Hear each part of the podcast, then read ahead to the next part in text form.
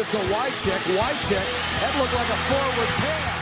Madden is on the field. He wants to know if it's real. They said yes. Get your big butt out of here. He does. Hello? You play to win the game. Hej och välkomna till ännu ett avsnitt av veckans NFL med Mattias Olsson, Lasse Thorman och Rickard Olsson igen när vi nu dyker in i vårt andra väderstreck för att göra lite preview här inför säsongen. Ja, och återigen så har du haft lite anmärkningar på ljudet innan vi drar igång här. Det känns som ett stående tema. Eh, och jag kommer ta upp det varje gång för att liksom få våra lyssnare att förstå vad jag och Rickard får lida igenom här innan vi trycker på record-knappen. Eller tvärtom. det det Ge mig en chans att be om ursäkt också för mitt ja, taskiga ljud. Så det är ändå bra så att man så på förhand ändå inte gör alla besvikna. Nej, det är bra. Vi ska till södern idag. Vi ska snacka AFC South och NFC South lite senare. Eh, mm. Känns som en ganska, två ganska roliga divisioner ändå att dyka ner i.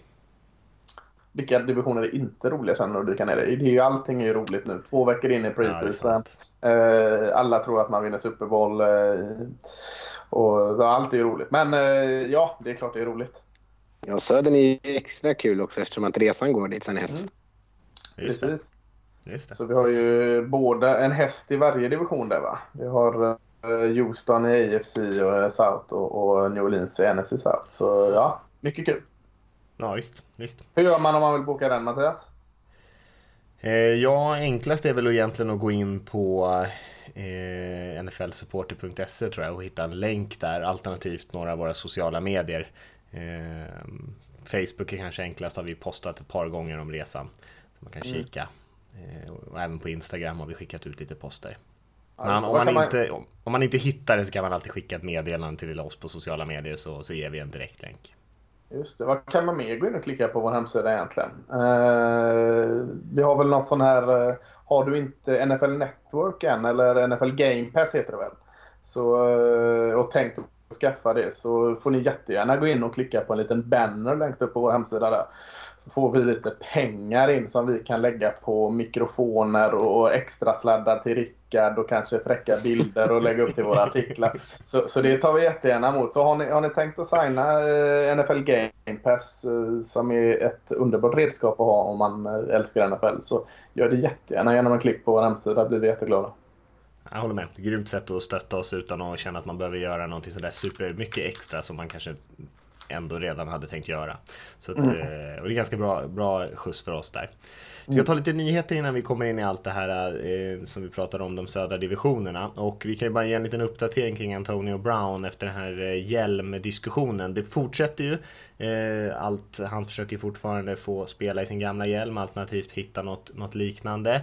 Men eh, efter lite hårda ord där från sportchefen Mike Mayock som eh, egentligen sa att antingen är AB all in or all out så är han ju ändå tillbaka med laget nu och tränar och eh, vi väntar oss väl ändå att han ska vara eh, med på resten av campet här även fast han kanske fortsätter kämpa för att få, eh, få spela med den utrustning han vill men han är ändå tillbaka med Raiders. Ja, vi har ju Rickard här från Napa Valley som får flika in här. Ja, jag måste ju tyvärr flika in. Jag kommer ju slå mig blodig och försvara honom. Eh, men jag ska flika in att han tränar ju faktiskt inte med dem. Så fort det är eh, liksom hjälm på, då kliver han av. Idag gick han av. Idag hade de walkthroughs, så var han med på det. Och sen när de skulle börja köra lite högre tempo med hjälmar, då gick han in i, i styrketräningsrummet.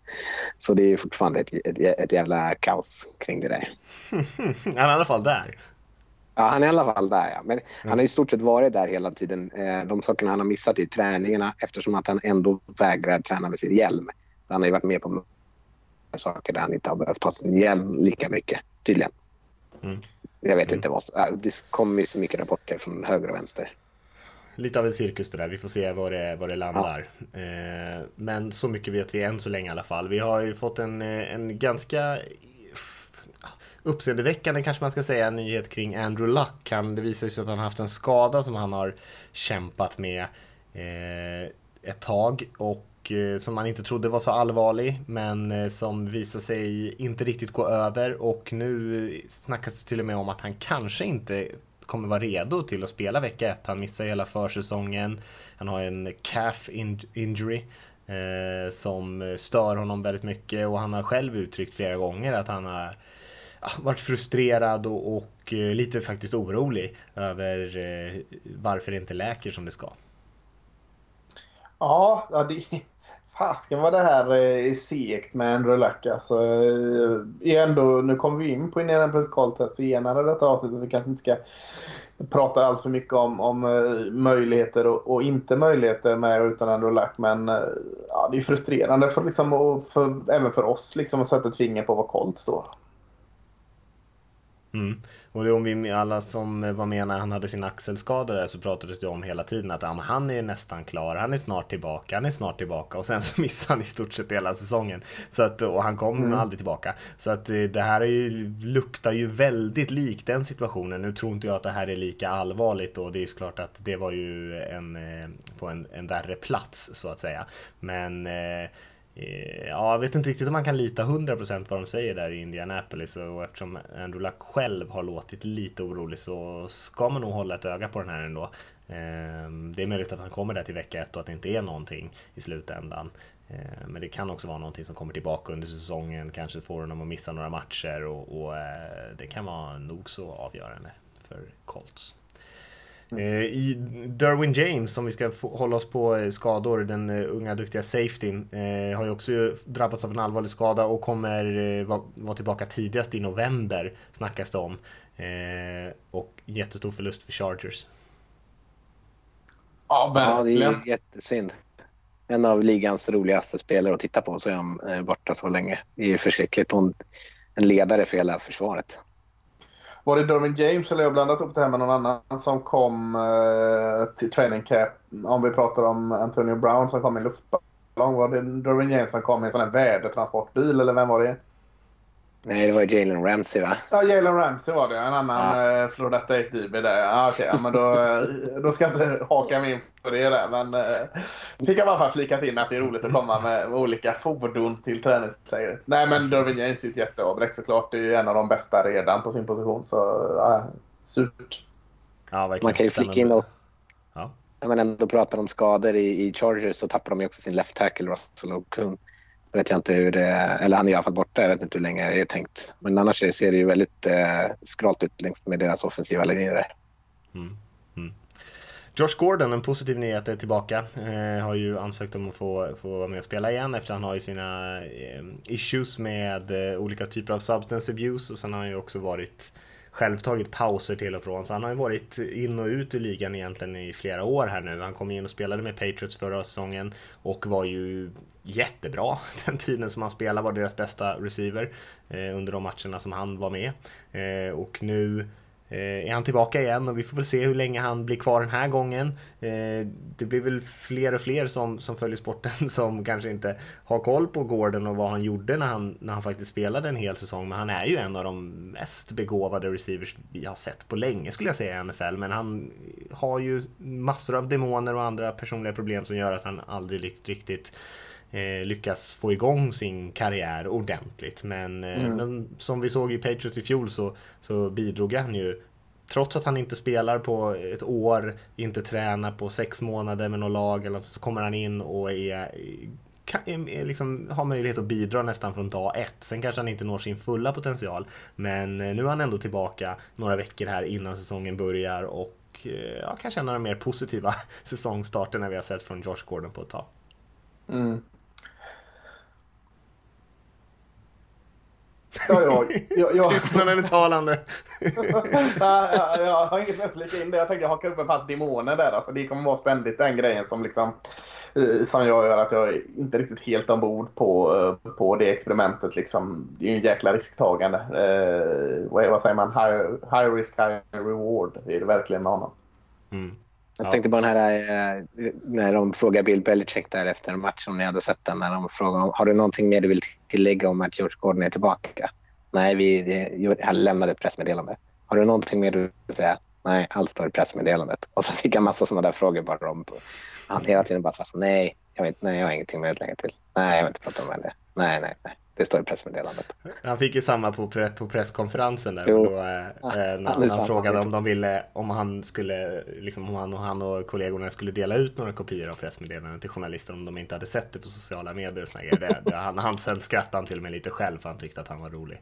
Eh, så att man får akta sig lite hur man ställer frågorna till Belichick om man vill ha något svar som är längre än två stavelser. Ja, jag vet inte fan varför man tycker det är charmigt fortfarande. Det är ju ganska irriterande alltså att man aldrig får ut något där. Men på något sätt kommer han undan med det där jäkeln. Ja, ja, ja, jag tycker personligen att det är ganska irriterande och otrevligt. Ingenting som jag tycker är så här positiv egenskap direkt. Men, eh, Mm. Nej, men sitter det, här det blir ju roligt för att journalisterna blir så jäkla, liksom, de blir så tagna på sängen. Men Ja. ja, ja jag tycker det är inte ett, eh, ett smickrande karaktärsdrag direkt från Belichicks sida.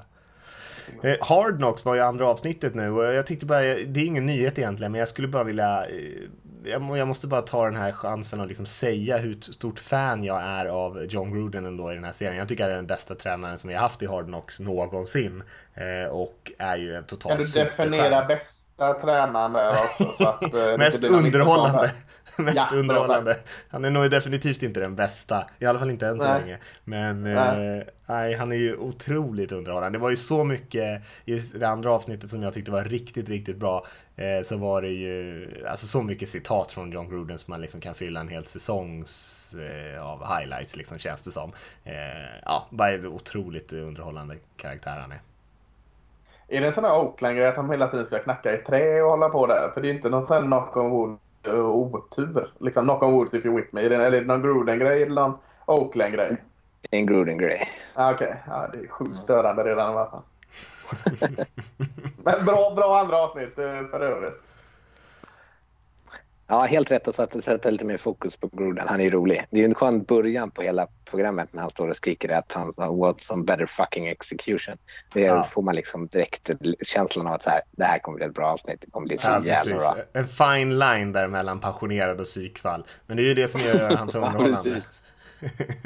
Jag gillar när han kallade sina quarterbacks för, alltså han kallar ju för Glennon för en blockhead, eller frågade om han var en blockhead. Ja, Det var ju så mycket liksom eh, förolämpningar. Alltså, hans, hans liv höll på att sakta rinna ur eh, för, medan det tog så lång tid för, för eh, Peterman att liksom kasta bollen.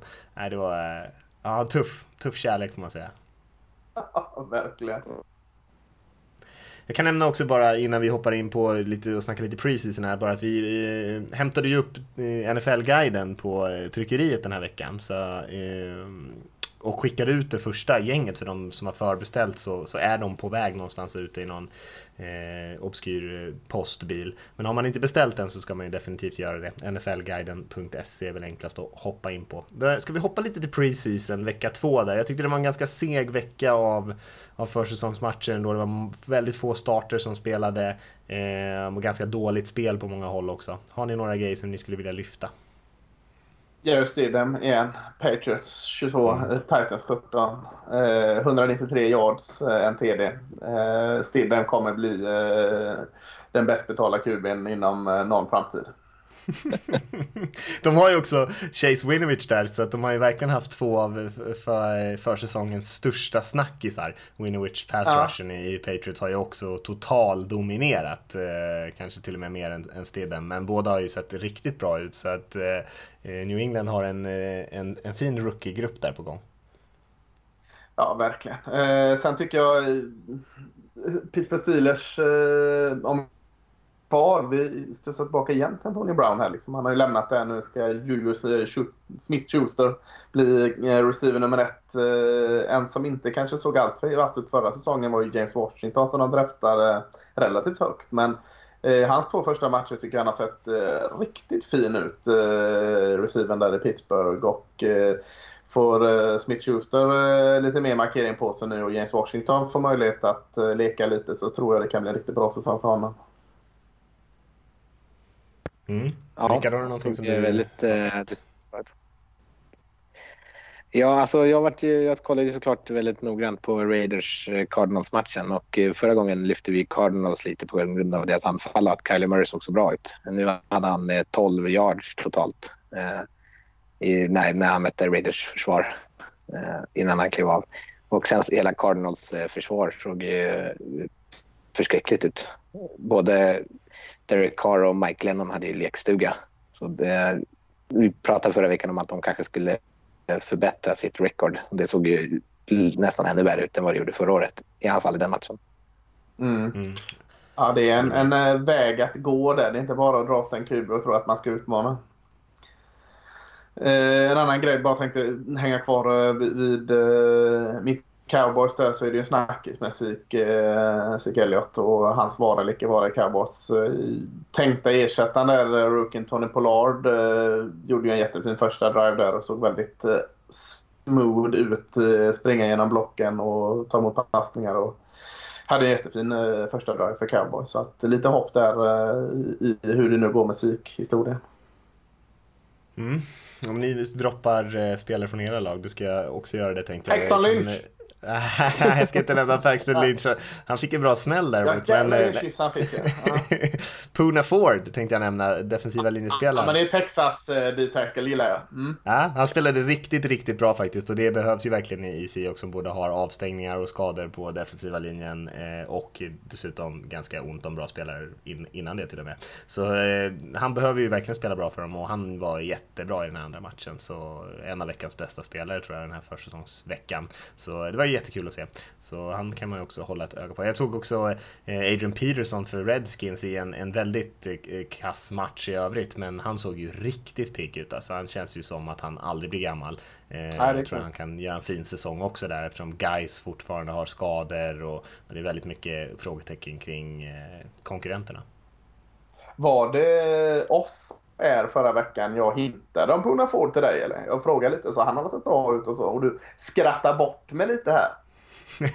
han har inte gjort så mycket eh, innan den här försäsongsmatchen och sen var, så får vi se om det, om det blir Bedrövligt att jag har bättre koll på Seahawks än dig Mattias. Bedrövligt.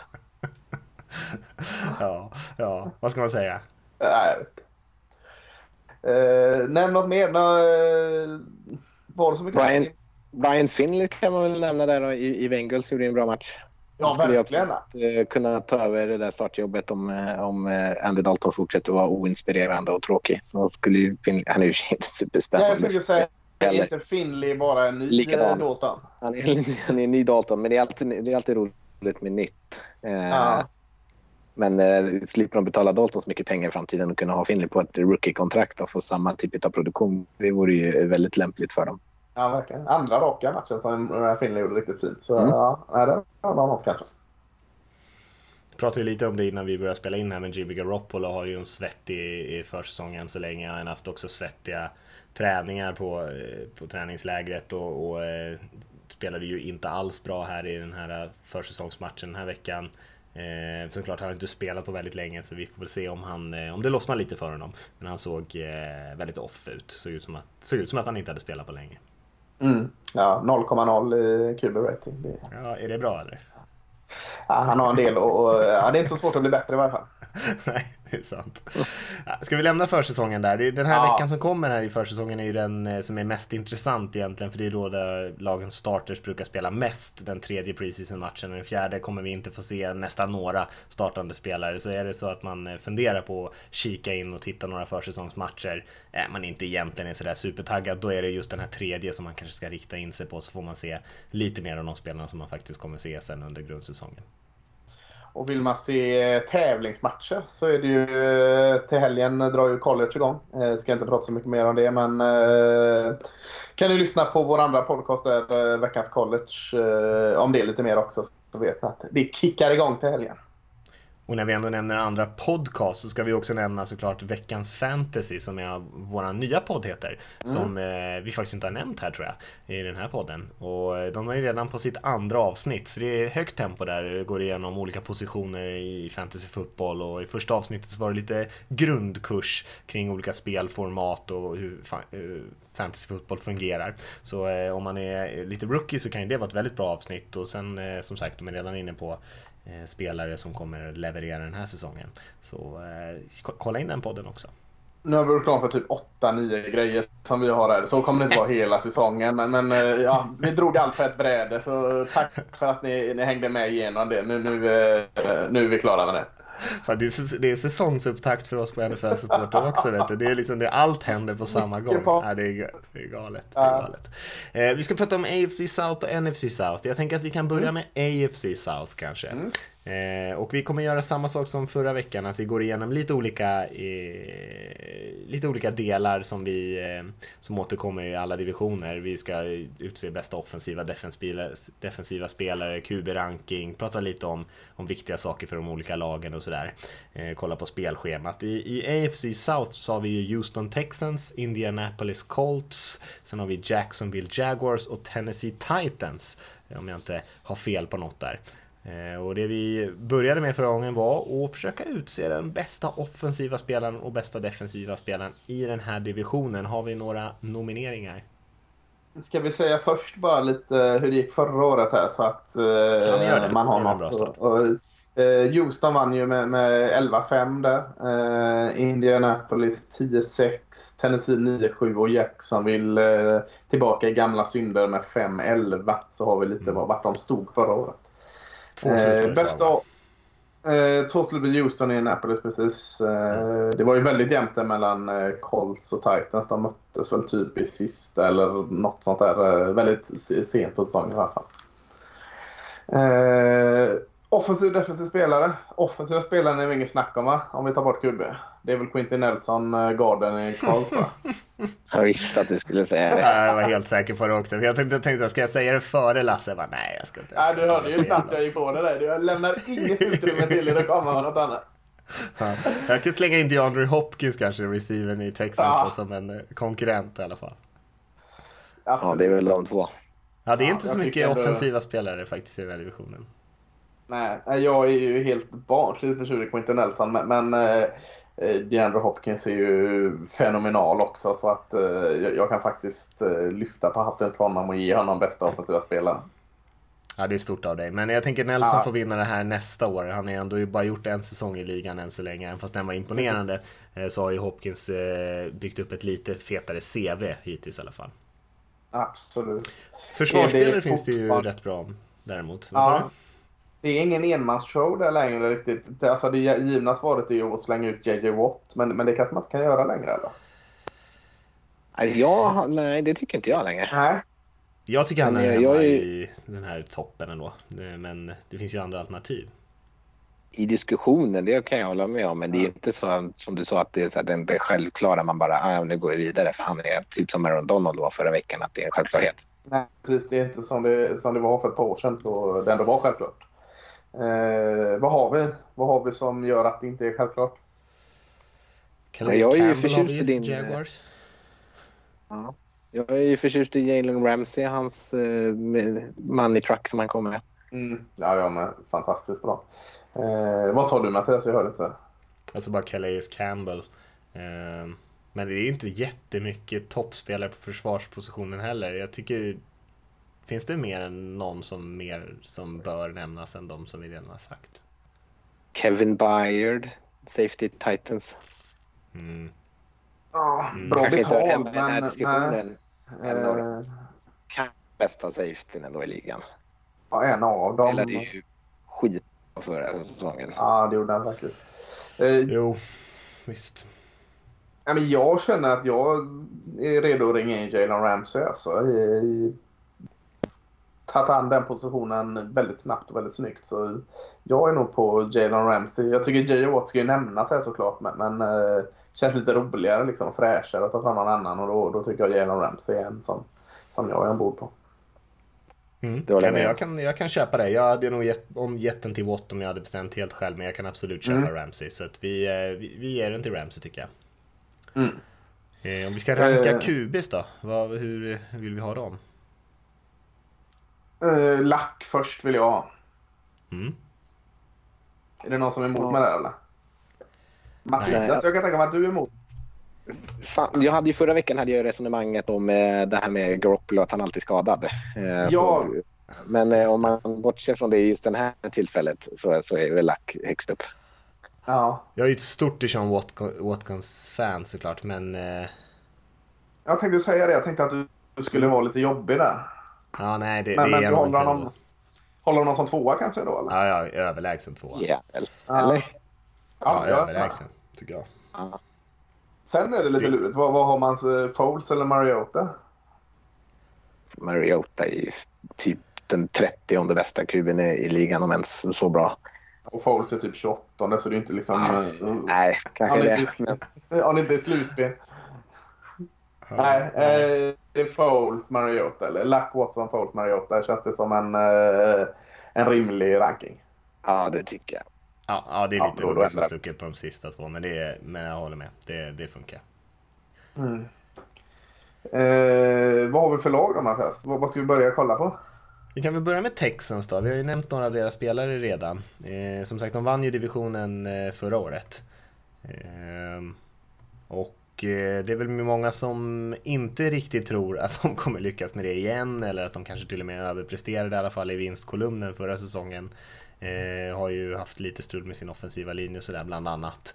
Eh, och eh, ja, jag vet inte, vad tror ni? Jag, jag tror väl inte att de kommer ta hem den här divisionen den här säsongen. Nej, för, förra veckan gick vi in med någon form av nyckelapproach eller något, något sådär här key, del som måste funka liksom. Och känns lite som jag kommer ha den här på fler lag. Men, men eh, ensam på quarterbacken alltså. Dijon, alltså Houston, alltså har jag sagt nu fem meningar. Ja, det ska jag lägga av med. Eh, hur, liksom, hur står det till med Dijon Watson? Vad, för, för vilken skillnad det var utan och med honom. Eh, nu ska ser det väl bra ut, men, men eh, man är ju orolig. Ja, den offensiva linjen måste ju liksom kunna hålla honom ståendes. Mm. Och hur bra är den? Den har inte blivit så jäkla mycket bättre. Vad, vad har de gjort? Eh, De tog han, oh, nu glömmer jag vart han hette. ja, de tog Eh, han eh, Titus Howard, ja. Men, men Ja, eh, det var ju redan när de tog han så fattade han att det var ett felval. Liksom. Han kom, kom ju aldrig vara bra, så att det, det köper jag inte heller alls. Khalil också har väl kommit in va, eller? Ja, just det. Matt Khalil, ja. Kör han på left tackle eller något sånt? Eh, Exakt. Nej, alltså, det, tycker tror jag är oro, det tycker jag är orosmoment med Houston. Eh, hur, de har ju eh, Hopkins och eh, Kiki Kote är också rolig där och eh, Will Fuller och, och annat. Men, men eh, hur ska de få ut det? Eh, jag ser inte det alls. Nu har de tagit in Duke Johnson också från Cleveland eh, och backat upp Lamar Miller med. Känns ganska spännande. Men fortfarande tillbaka till det här eh, Oland skydda Watson. Jag, jag, jag tycker man kan vara orolig över det. Mm, ja, jag köper det. Det är nog deras största eh, nyckel ändå. Och sen så handlar det ju såklart också om att, eh, att eh, Watson inte kan ta lika mycket sax eller för det är inte bara på är en del på honom också som försöker skapa Mm. ganska mycket spel och, och därför också åker i backen. Jag tror att det var en pervers mängd eh, sax på, på Texans förra säsongen. Sen eh, är det väl också lite som med Texas kan man väl säga att de har ganska mycket stjärnspelare. De har en hel del spelare som är väldigt, väldigt bra. Jag skulle räkna in Watson där. Eh, vi nämnde Hopkins, eh, Watt skulle jag också räkna in där och ett par andra spelare. Bernard McKinney har gjort en, en jättebra start på sin karriär bland annat. Men sen så Ja, har man en ganska... Fortfarande. Clown är också, men man har en ganska dålig bredd. Eh, bakom sina liksom, bästa pass rushes finns det egentligen ingenting. Eh, secondary ett ganska dålig bredd. Offensiva linjen är eh, kanske inte så bra, höj, varken höjd eller bredd på den. Eh, och eh, samma sak med receivergruppen egentligen bakom det beror på lite vad man, om man vill vara positiv och se att Will Fuller och Keke Kote och de här kan slå igenom men de har ändå inte visat det än. Fuller skulle jag säga att det är ett väldigt wildcard om han kommer kunna bidra med, med särskilt mycket. Även fast han har eh, i perioder spelat bra. Så att där har man ju egentligen nästan bara Hopkins. Så att eh, bredden är inte bra i det här laget och det är ju lite farligt att gå in i en säsong på det sättet. Ja, jag kan bara hålla med. Jag är tveksam till Houston. Ja. Eh, ska vi kika något på spelschemat? Det var ju du som var spelschema-experten förra gången Lasse. Har du någon, eh, Ja. någon spelschema uppe för Texas där? Börjar tufft. Börjar mot New Orleans borta i vecka ett. Eh, sen får de eh, Chargers borta i vecka tre. Eh, Chiefs borta i vecka sex. Så att... Eh, eh, tre riktigt tuffa bortamatcher där som, eh, som inte leker med. Mellan där är det helt okej. Jag tycker de har ett helt okej okay spelschema. De möter tuffa lag borta. Det kanske är bra att få förlora eh, matcher hemma mot dem. Så kanske man kan offra en bortaförlust. Eh, jag lär mig aldrig riktigt hur man ska tänka i det tänket. Men nej, sen är det New England har ju de här visserligen hemma senare under säsongen. Men den är ett okej spelschema, lite tuff start. Mm. Eh, ska vi ta och hoppa vidare till, eh, vilket lag ska vi ta nu? Vi kanske ska ta Indianapolis Colts då? Ja, men det får vi göra. De var ändå tvåa. Då får de vara tvåa här med. Mm. Eh, kan jag bara lägga karbonpapper på vad jag sa innan och säga att eh, status på hälsan på quarterbacken eh, är någon form av nyckel in i säsongen här också. Helt avgörande såklart. Eh, spelar inte ja. Luck så, eh, så kommer de nog inte kunna göra så. I och för sig, det är inte superkonkurrens i den här divisionen. Brissett spelar rätt bra när han har startat. Så att, eh, de kanske kan vinna lite matcher ändå, men han får inte missa mycket tid såklart. För det är så pass viktigt är han ju ändå.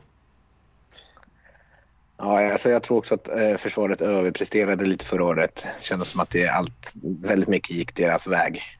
Mm. Jag tror inte att defensiva linjer kommer kunna fortsätta producera på samma nivå som de gjorde förra året till exempel. Eh, så då blir de nog ännu mer beroende av Luck än vad de var. Ja, ja har försökt förstärka lite, lite, lite där.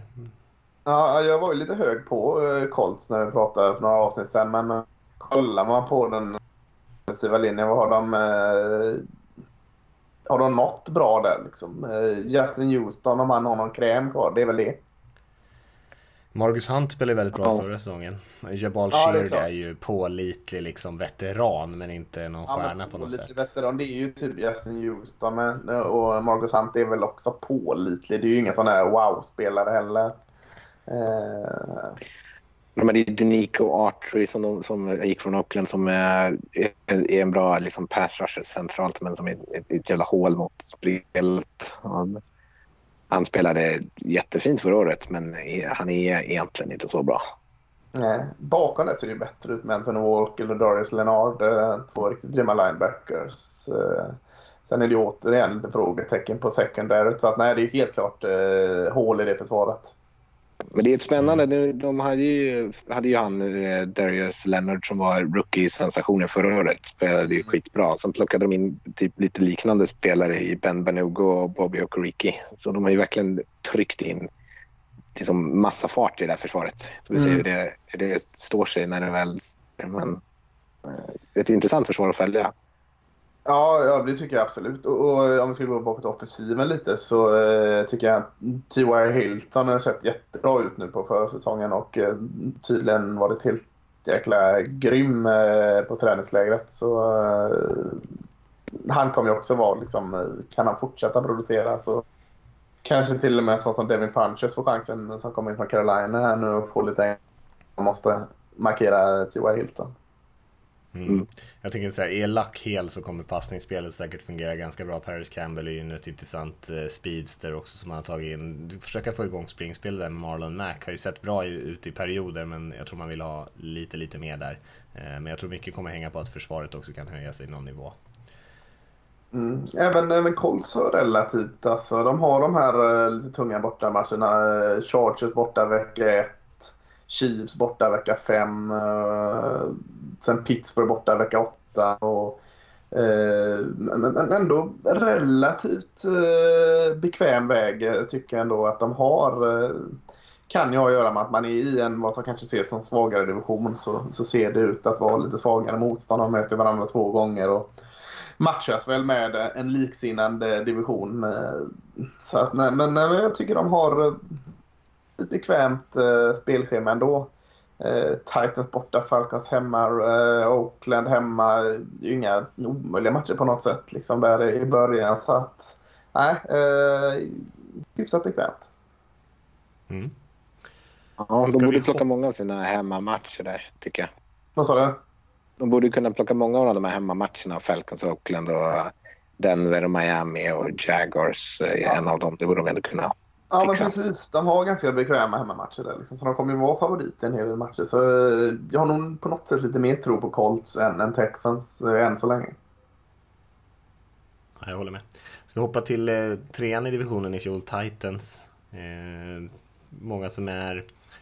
Alltså det är ett sånt där lag som ofta försvinner lite grann. Har inte känt sådär jättes spännande på ett par år. Eh, men har ju en hel del bra spelare. Jag tycker truppen ser rätt vass ut. Eh, särskilt om man jämför med de andra lagen i den här divisionen så är de inte så där långt efter från att ligga där uppe i toppen med, med rent eh, ja, med, med, med truppstyrka om man nu kan kalla det det. Sen har man ju problem med sin QB-position. Man vet inte om Mario är rätt svar. Passoffensiven har aldrig varit speciellt bra eh, och särskilt inte i fjol. Nu har man fått lite spelare tillbaka. Delaney Walker framförallt som var borta ganska mycket förra säsongen. Man har förstärkt lite grann med, i receivergruppen med Adam Humphries. Och nu har man ju Corey Davis och Tavon Taylor och Adam Humphries där och har en ganska schysst grupp tycker jag.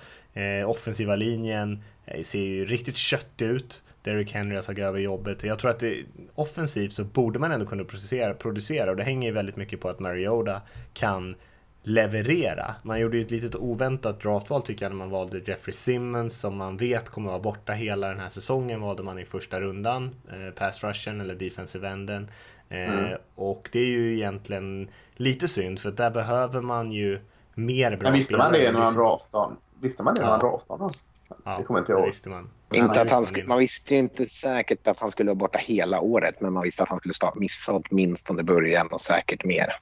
Ja, alltså, ja, minst till nästan hela grundsäsongen tror jag man visste. Han hade ju dragit av korsbandet bara någon månad innan draften va? Eller var ju på väg när han höll på att träna inför draften som han drog av korsbandet väl? Jeffrey Simmons. Ja, om jag inte minns fel. Men, men det man skulle säga om försvaret där, de har ju en väldigt väldigt många bra spelare i försvaret också. Så rent eh, när man bara ser på truppen så tycker jag den ser vass ut ändå i Titans. Och ändå tror man inte riktigt på dem. Det är lite konstigt. Varför tror vi inte riktigt på dem då? För att Marcus Mariota är värdelös. Det.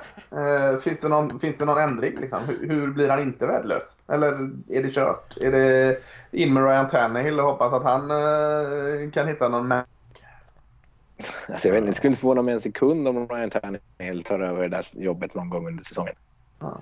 Stundtals är ju inte Marcus Mariota värdelös, tycker jag inte. Nej, men jag, stund, jag Marcus Mariota, är han värdelös då? Är det bara... Eh, kan man inte vänta på att han eh, blir bra? Jag, jag tycker stundtals är man ju en bra Marcus Mariota. Ja, alltså... Nej. Alltså, du, du skiner väl till ibland, men det känns inte som att han är vidare pålitlig. Det känns inte som att man tänker så här, ah, nu, nu har vi bollen, det är två minuter kvar. Fan vad skönt, vi löser det här. Det, det skulle jag aldrig känna med honom. Nej, jag, jag är inte riktigt så av på honom. Jag, jag lyfter honom till skyarna alls. Men, men eh, jag har nog inte riktigt gett upp på honom än. Och, och eh,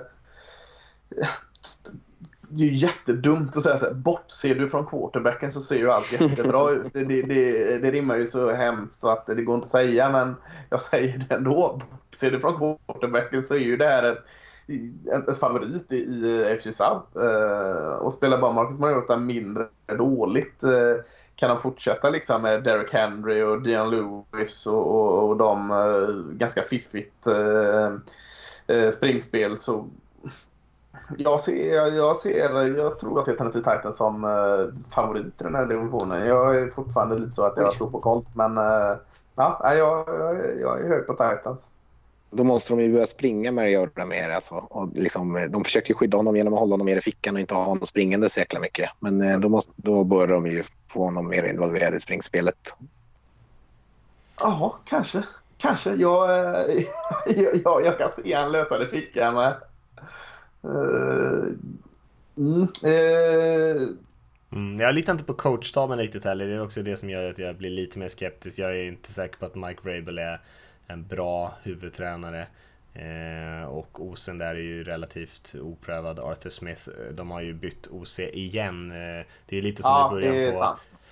Jag tror det är Matt Ryans, nej det var Sam Bradfords karriär man pratade om. Han bytte liksom OC varje säsong och att det liksom kanske hindrade honom lite grann. Också en spelare som hade väldigt mycket löfte och så har det ju varit på Mariota. Jag tror man bytte för femte gången på fem år eller något sånt där byter man OC. Eh, för Mariota och det är ju såklart ingenting som, alltså det, är, det är mycket ursäkter för Mariota eh, att, eh, att varför han inte har spelat så bra som han kanske borde eh, och sådana här grejer och det här är väl en av dem. Men eh, han måste helt klart lyfta sig, han har inte spelat alls tillräckligt bra. Han har haft ett helt okej okay lag omkring sig, framförallt ganska bra passblockering och sånt där som, som gör att det har inte varit omöjligt att leverera på den, på, från den positionen. Men han har inte gjort det. Eh, och i år är väl sista chansen han får tror jag. Om han inte spelar bättre än vad han gjort de här senaste säsongerna, då tror inte jag han startar nästa säsong. Eh, och kanske inte ens resten av den här säsongen. Så det är ju den absolut största nyckeln för det här laget såklart, är ju QB-positionen. Eh, han har ju fått tillbaka sin, äh, sin snuttefilt där, Delaney Walker. får inte glömma. Mm. Han har varit borta väldigt länge och det kommer hjälpa honom såklart. Om det hjälper honom nog, det, det återstår att se. Men, men det är ju såklart ett stort plus för Mariota.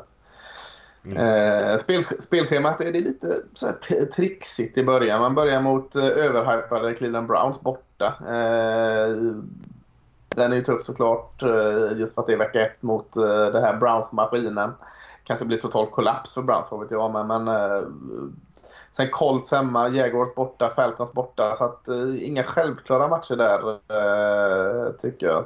Sen blir det lite mer eh, enkel segling. Sen har man ju Chiefs och Chargers hemma och, och, och, och tas med. Och även Saints i slutet av säsongen. Så att, eh, inget eh, mardrömsschema, men eh, helt klart eh, lite tuffare än både Colts och Texans tycker jag. Mm. Mm. Ska, vi, ska, vi hoppa, ska vi hoppa till sista laget i divisionen? Mm.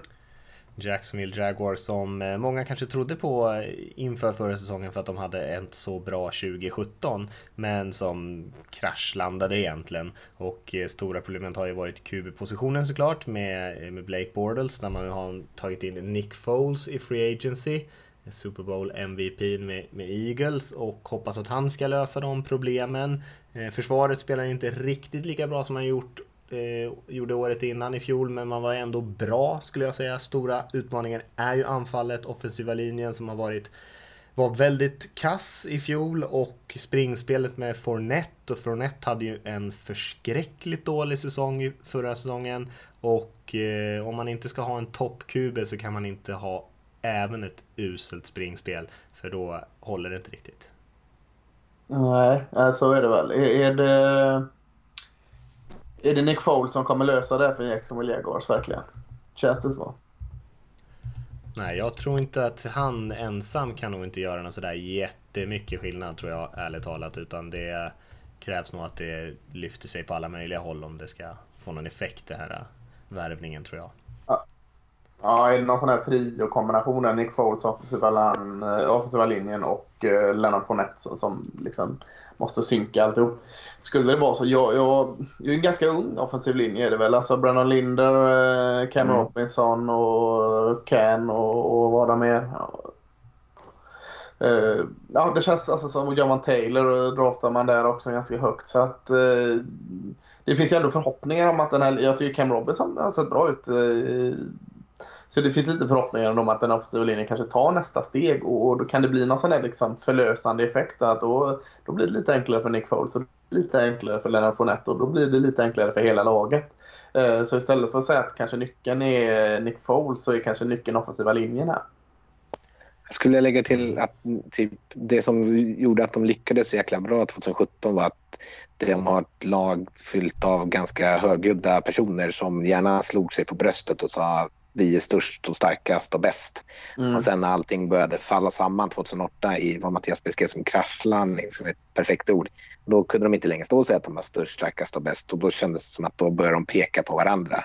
Jalen Ramsey var väl ute i media och pratade om att anfallet inte regerar och att han liksom ganska publikt missnöje mot eh, sin kub. Och jag kan tänka mig att det såg jävligt dåligt ut inne i det omklädningsrummet. Mm. Nej, jag håller med. Det var väl snack också om det, att det var liksom eh, på gränsen till slagsmål inne i, i det egna omklädningsrummet.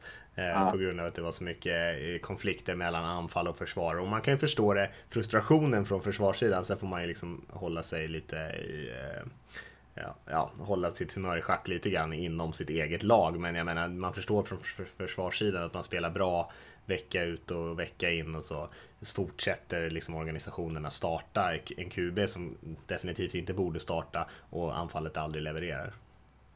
Nej, för försvaret ser väl fortsatt på pappret bra ut liksom på i stort sett alla positioner eller alla delar. Eh, mm.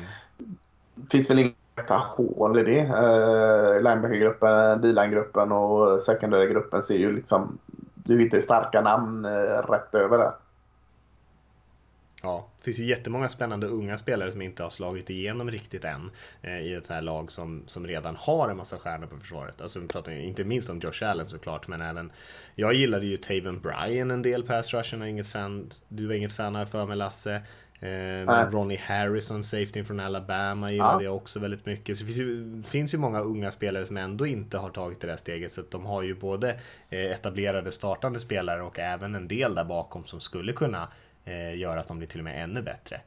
Men eh, det hänger ju väldigt mycket som vi varit inne på, du sa det Lasse, med den offensiva linjen där man får tillbaka, tror jag, Robinson var nog skadad i fjol va? och sen Andrew Norwell är ju en bra spelare och sen Cam som man draftade högt. Det finns många duktiga spelare där också. Så att eh, det hänger nog på, framförallt på att anfallet kan lyfta sig.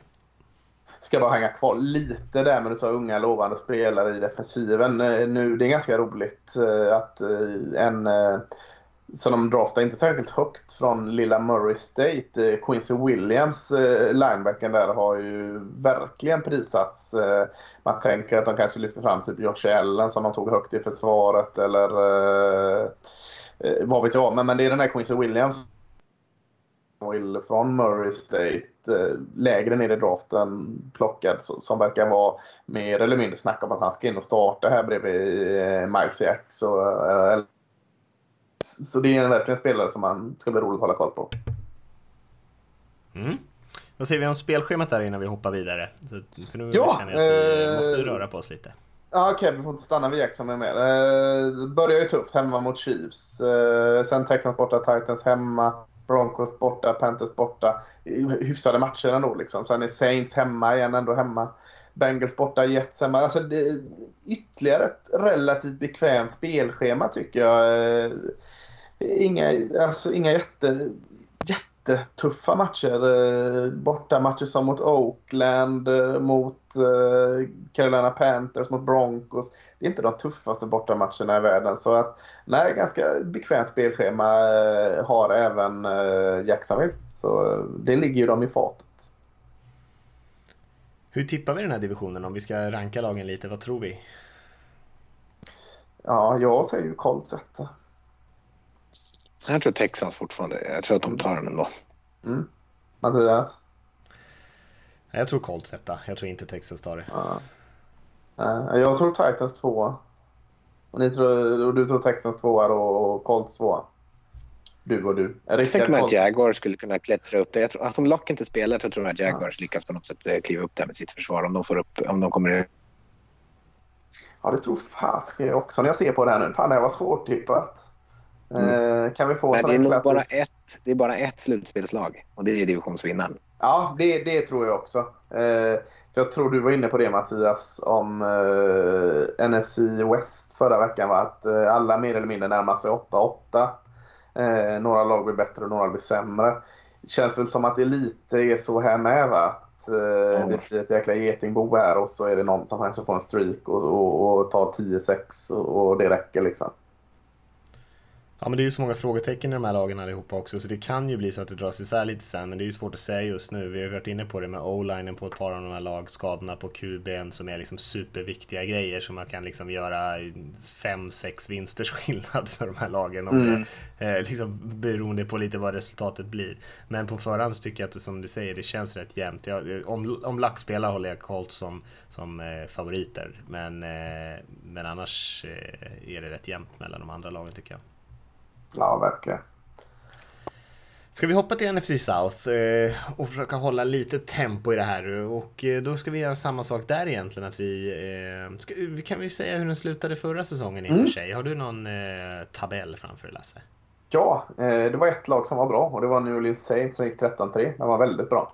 Sen var det Atlanta Falcons 7-9, Carolina Panthers 7-9 och Tampa Bay Buccaneers 5-11.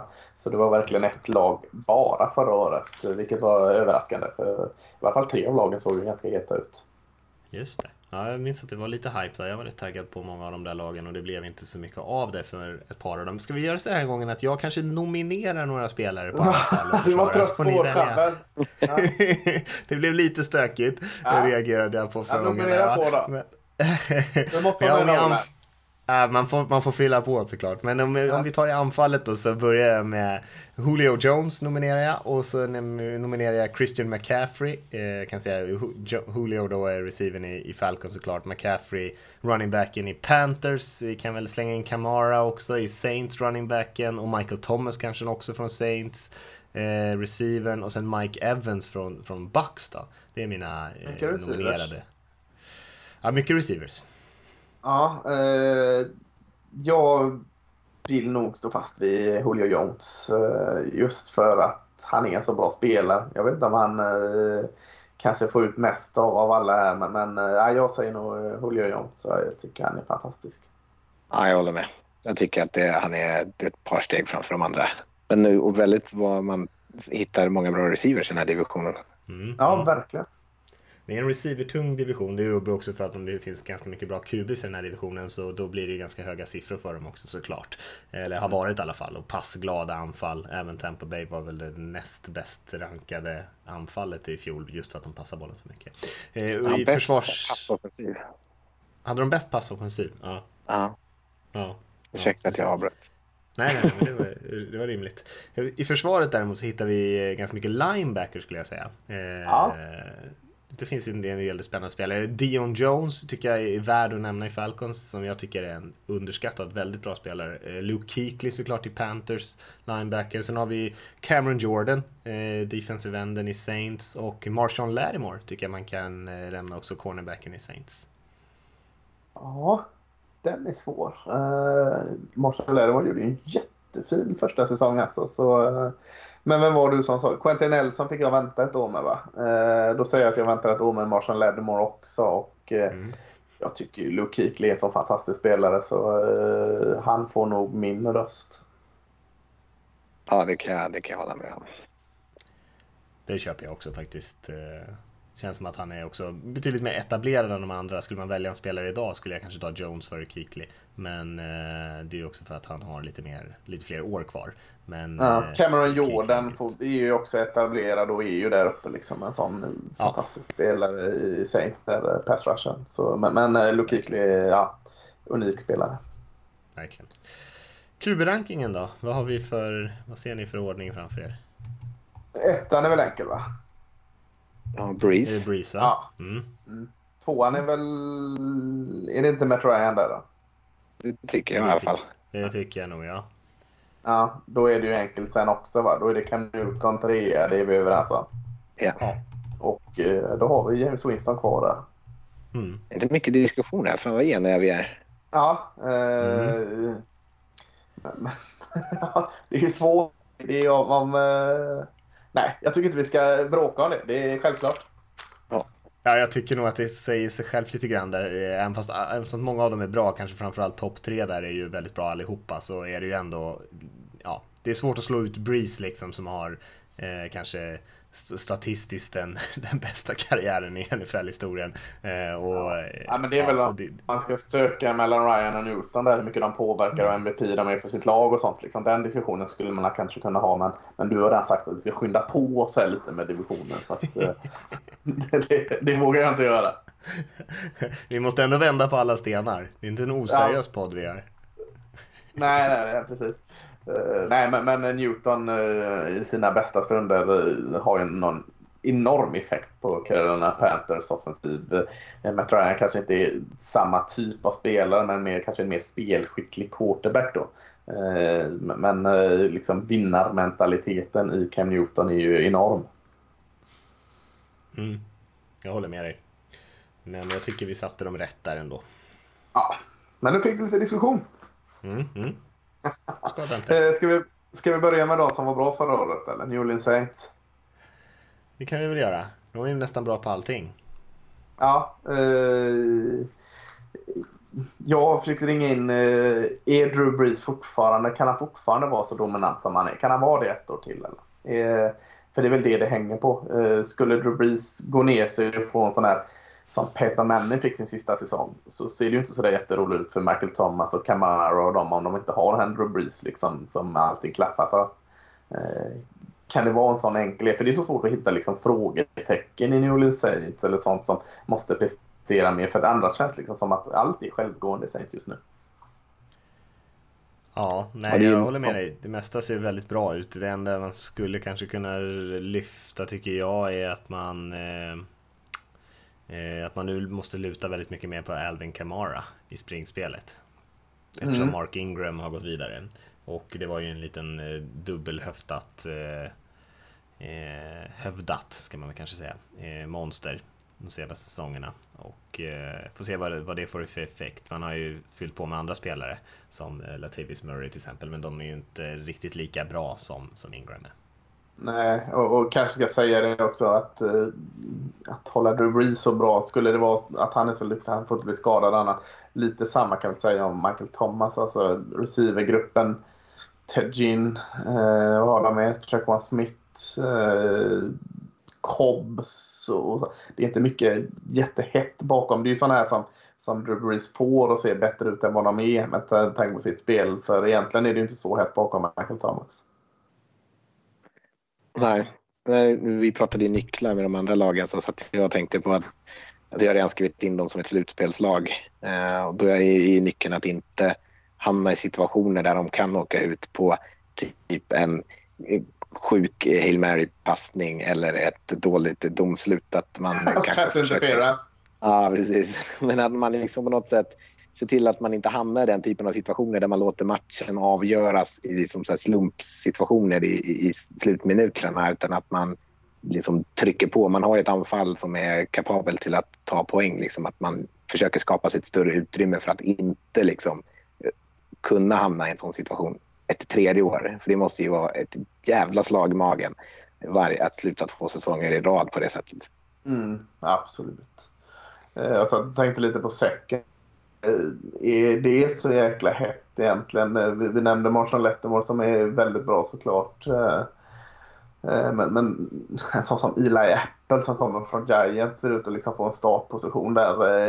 Är det lite halvhål i, i secondaryt? Om, om, för vi pratar om att en, en division med väldigt många bra wide receivers. Då kommer det av sig själv att då måste du ha steppa upp med ditt secondary. Kan det vara en svaghet kanske? Ja, alltså det hänger väldigt mycket på. Apple kom ju in i, i mitten på förra säsongen va, och spelade ju väldigt bra. Men eh, mm. eh, det var ingen som riktigt trodde det. Så det hänger väldigt mycket på att han kan fortsätta hålla den höga nivån och det är ju inte alltid han har spelat så bra. Men, eh, men gör han det igen nu när han har en hel säsong så, eh, så kanske det kan bära med det gänget man har. Men annars skulle det kunna vara en svaghet om han går tillbaka till de gamla Giants-nivån. Eh, i sitt spel. Ja. De, de övriga positionerna, Lattimore är bra, Marcus Williams, safetyn är bra, Pondell, safetyn är bra. Sen draftar de ju Chauncey Gardner Johnson som jag är bara förtjust i. Mm. Och på de övriga positionerna så tror jag de kommer klara sig bra. Och, uh, Gardner Johnson kan ju gå ner och spela lite uh, nickelback åtminstone i alla fall om det skulle behövas. Uh, ja, så jag tror att de kommer klara sig bra där. Ja, nej, Stort år från Jared Cook tror jag i det här fallet. Det kan vara jäkligt kul. Vi pratade om lite svar, alltså receivergruppen, att det finns så mycket bredd där. Men man har ju tagit in Cook som ändå är en eh, en väldigt bra eh, passfångande tight end får man ändå säga. Och mm. det var länge sedan Breeze hade den typen av tight end. Det var ju senast när han spelade med Jimmy Graham. Tjocki ja. Men jag tänkte mer på Jimmy Graham än Tjocki. Glömde om jag ska Men det kan vara en, en, en, grej att hålla koll på. Jag tror att Cook kommer eh, ösa in yards och, och touchdowns i det här fallet. Ja, ja det är fullt möjligt. Eh, spelschemat. Eh, de är ju favorit i eh, väldigt många matcher. De har Rams borta vecka två. Den är ju en en ganska tid, en stor nyckelmatch. Framförallt med tanke på vad som hände förra året i slutspel när de, när de blev slagna på övertid med den här pass interference. Så den, den tycker jag man kan ringa in direkt och kolla, kolla på den matchen eh, i, i Los Angeles mot Rams borta vecka två. Sen har de eh, Seattle borta vecka tre. Kanske inte är det bästa Seattle men, men eh, alltid tufft att spela upp i Seattle. Cowboys hemma vecka fyra. Eh, förlorade de hemma mot förra året så det är tre lite luriga matcher där i rad. Eh, annars så flyter det på ganska bra med, med relativt enkelt spelschema. Eller relativt enkelt, men de är i alla fall favorit i större delen av matcherna sen. Men jag tänkte just den trissen där i eh, lite halvkluriga matcher eh, kan vara värt att, att hålla koll på. Mm. Ska vi hoppa vidare till Falcons kanske? Det var ju lite delad andra plats där. Men det blir väl lika bra som någonting annat, eller har vi några protester?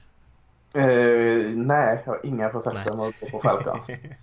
jag vet, du, du, är lite, du är lite het på Falcons, eh, Mattias. De har börjat med tre förluster här på försäsongen. Oj, oj, oj. oj. Ja, och det vet vi vad det betyder. Absolut ingenting. Så, men men berätta lite vad, vad, varför du är het på dem och vad du ser kanske kan vara avgörande för att de ska få en fin säsong. Eh, ja, men framförallt så har de ett väldigt, ett väldigt bra lag eh, med, med riktiga superstjärnor som leder dem och en hyfsad bredd på en del positioner i alla fall tycker jag. Och sen så hade man ganska mycket oflyt med skador på fel ställen förra säsongen och man hade en offensiv linje som inte kunde leverera. Eh, och ja, man tappar ju egentligen nästan alla sina tongivande spelare. Vi pratade om Dion Jones här lite tidigare, Tampa Keanu Neal. Eh, man lyckades inte riktigt få till någon ordentlig pass rush, den är det stora frågetecknet även i år. Offensiva linjen som sagt, eh, skador på sin left tackle gjorde att den liksom kollapsade. Jag tror att det var inte Freeman till och med var skadad förra säsongen. Eh, Julio spelade ju mesta delen men, men brottades också med lite skador. Så att jag tänker bara att nu kommer de här spelarna tillbaka och man kan inte ha riktigt lika mycket oflyt. Då tror jag att man bara med, den, med det lag man har eh, har tio vinster i sig. Och sen kan det bli både Sen kan det bli bättre än det tycker jag. För jag, tror, jag tycker att man har ett bra lag nästan över hela brädet. Är du med där Rickard? Ja, alltså jag är mer på Mattias. Jag vet att du är inte så förtjust i Falcons, men eh, jag är med på Mattias eh, linje. De, eh, anfallet eh, tror jag fortfarande kommer kunna producera så länge den offensiva linjen inte ser förskräcklig ut. Nu har de ju haft... Eh, nu skrattar vi lite åt försäsongen här, men det såg lite skakigt ut här senast. Eh, och det läcker lite där på den offensiva linjen. Så kan de bara hålla Ryan upp rätt så har de ju en, en receiver core som är verkligen, verkligen jätte, jättebra. Ja, outstanding. Mm. mm. Nej, jag, offensiven är jag inte så oroad för. Jag, jag, är med där. Eh, jag tror också att offensiva linjen kommer få eh, ett lyft. Kanske inte så jättestort lyft. Eh, Chris Lindström har sett klen ut hittills. Rookien där från Boston College. Och Caleb McGarry gör någon hjärtoperation där va? Och är borta ett tag där. Så att, lite frågor kring, men de har Alex Mack och Jake Matthews och den är ändå okej. Okay. Så offensiva linjen, eller offensiven i stort, köper jag nog. Sen är det, alltså jag tycker, jag får inte riktigt kläm på, på Falcons försvar. För jag gillar jättemånga av de här spelarna. Du säger Dion Jones, jättebra. Wick Beasley, Takaris McKinley.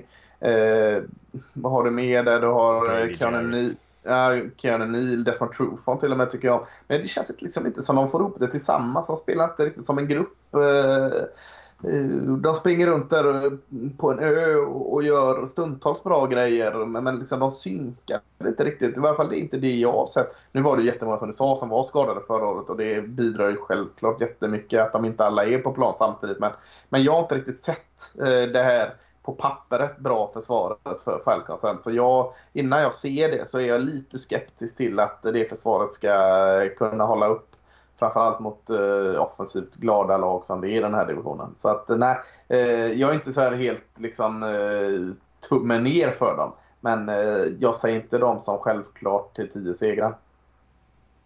Nej, nej, men jag köper det helt. Du har ju rätt. De, de har ju haft ganska mycket bra spelare i sitt försvar ett tag nu, eh, men ändå inte lyckats leverera. Sen vad, vad det är för olika anledningar till det.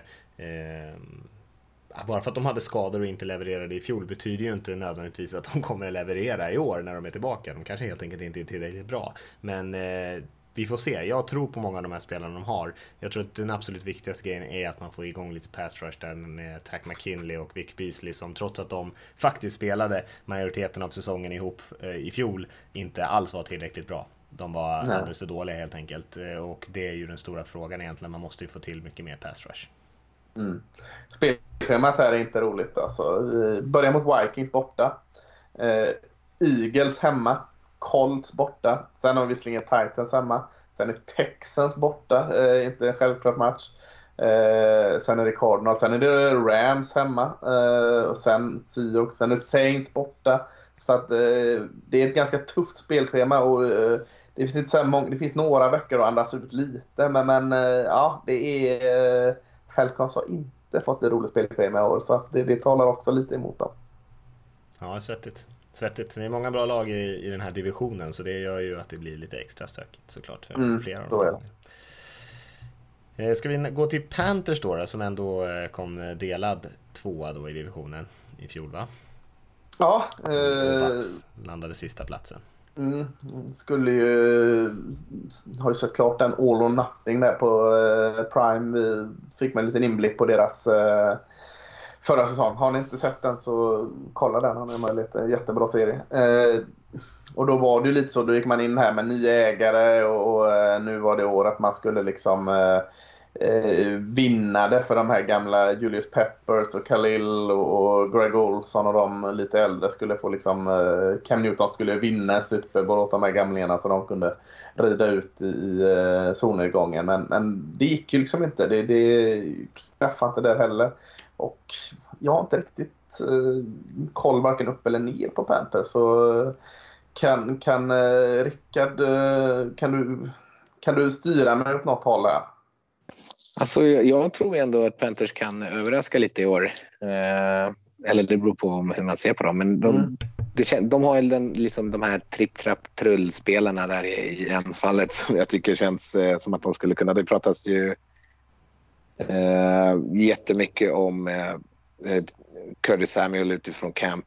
Eh, Christian McCaffrey ser, har såg jättebra ut förra året och om de kan få igång DJ Moore så känns det ändå som att de kan ha ett, ett passoffensiv som känns farligt. Ja, Det känns- verkligen de lägga till från- Greg Olson om han kan vara hel så har du helt rätt. De har gått lite ifrån det här. Förut så tänkte man att Cam Newton behöver stora måltavlor för att han inte är exakt träffsäker. Så har man, känns det som att man har bytt inriktning och börjat gå mot spelare som skapar separation och liksom är lättare måltavla bara för att de är mer öppna och han kan våga dra dit bollen. Eh, Så jag tror...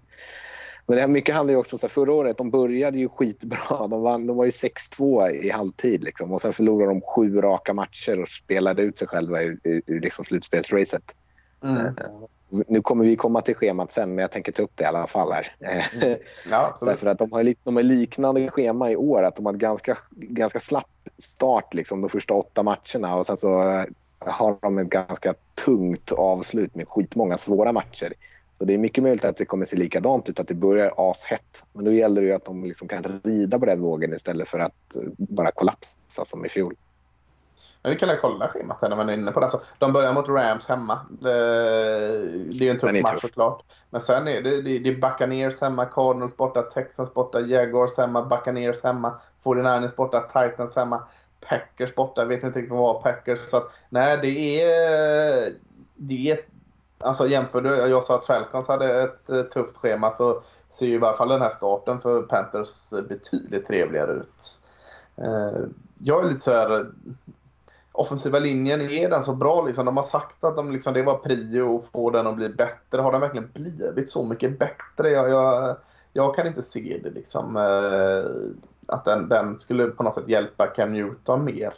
Eh, draftade Greg Liddle. Greg Liddle har inte gjort så mycket i college mer än vad lovande till exempel. Och, eh, Eh, så jag är lite orolig för den biten i det. Och så, försvarsmässigt så är det mycket nytt. Det känns som de, de har gjort något form av skifte där från det här jag nämnde Julius Pepper. Så det är när de har tagit in Jerome McCoy, eh, Don Terry Poe.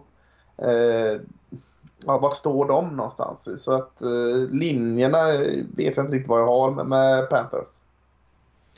Ja, jag gillar deras defensiva linje, den tror jag kan vara riktigt bra.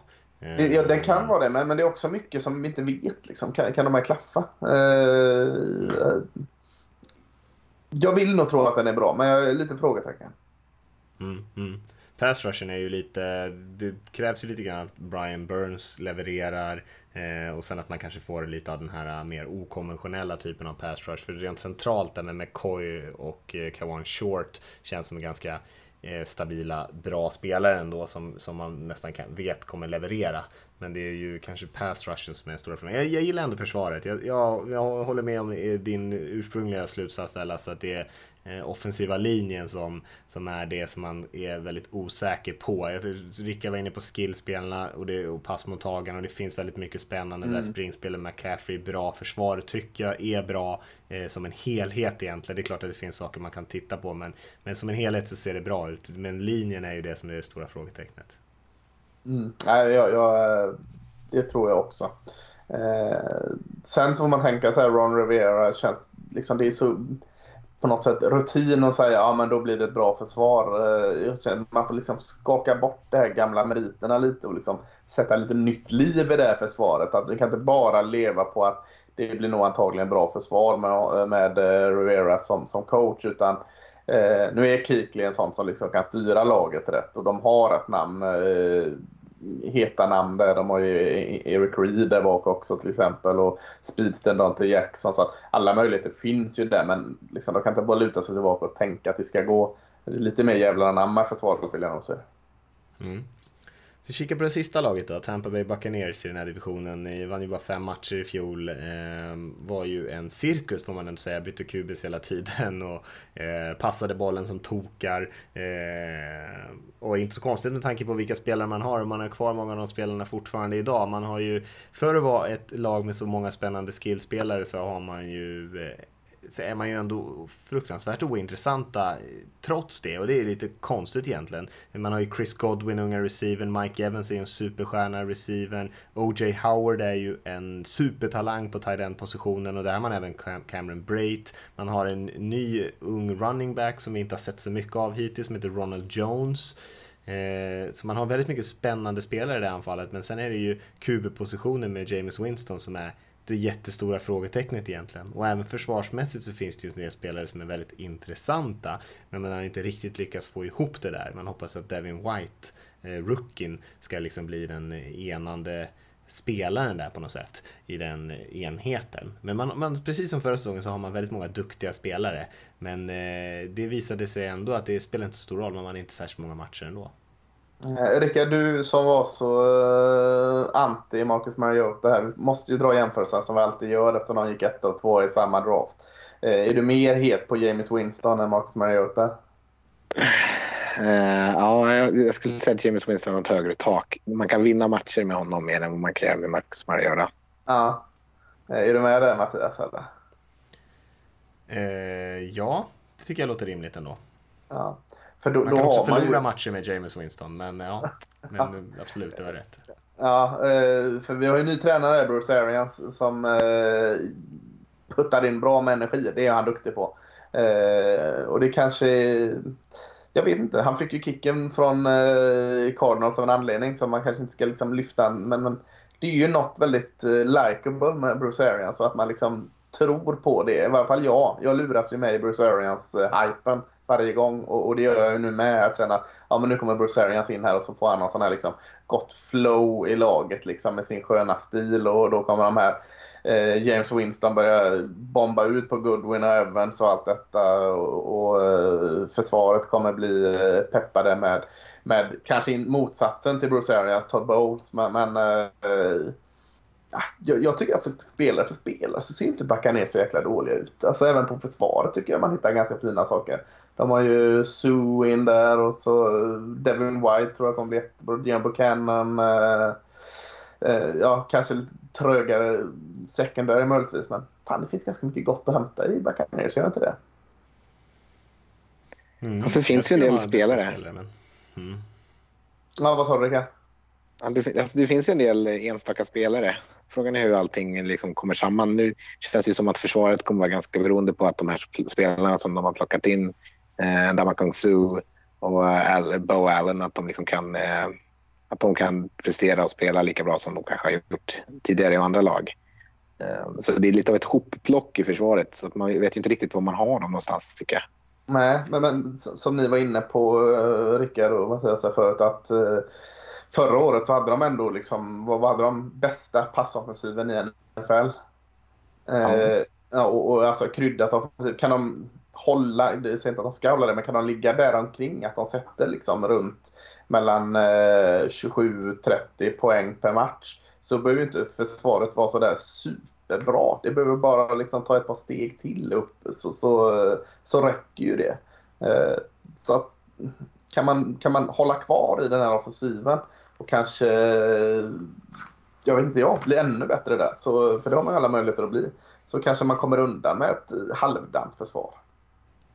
Enda insticket man skulle vilja göra där när vi säger att de hade den bästa passoffensiven var ju att de passade för flest yards. De hade ju definitivt Ja, inte den bästa passoffensiven. De passade Nej, också nej, för nej. överlägset flest interceptions till exempel.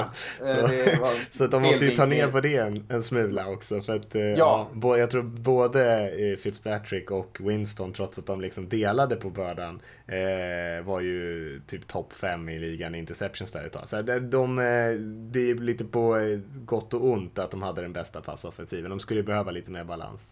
Mm, men, men de satte trots det, och så kommer det ju vara. Eh, James Winston är ju den typen av quarterback som, som är en liten gambler och, och det kommer ju vara fortsatt högt med intercepting. Såklart att han ska försöka få ner det, men, men eh, med det sagt, även med den vilda västern-offensiven så kommer det ju poäng på tavlan. Liksom. Ja, Spelschemat, eh, ja, eh, relativt trevlig start ändå. 49ers börjar de med hemma. Eh, Panthers borta. Ja, tufft kanske, men, men inte omöjligt. Giants hemma. Sen är det två tunga matcher där. Los Angeles Rams borta, New Orleans Saints borta. Och sen, sen är det lite sådär varannan borta. Tuff eh, Seahawks har de borta också. Där. Sen Saints hemma, Falcons borta. Eh, så att, ja, jag tycker fortfarande att eh, det finns ändå en chans med en, en relativt bra start. Alltså, eh, ja, eh, jag räknar inte bort dem på grund av spelschemat i varje fall. nej. Eh, hur vill vi ranka den här divisionen då? Saints etta va? Ja. Mm, mm. Sen är det ju svårt. Jag säger Eh, Fal- Falcons före, men det är... Ja. Jag säger det också, men jag, jag, jag tycker inte att Panthers är långt bak.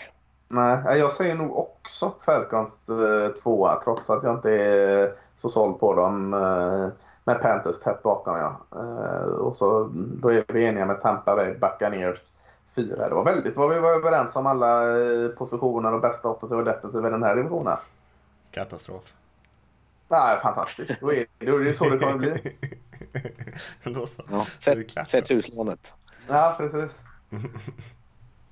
Och eh, de lagen som, nu, nu puffar jag för nionde gången för grejer vi gör med den här supporten. Men eh, reser man med där så får vi ju se eh, New Orleans Saints här i eh, Superdome, vilket är fantastiskt såklart. Och eh, Houston Texans. Så, eh, ja, det ska bli extra intressant att följa denna fram till resan.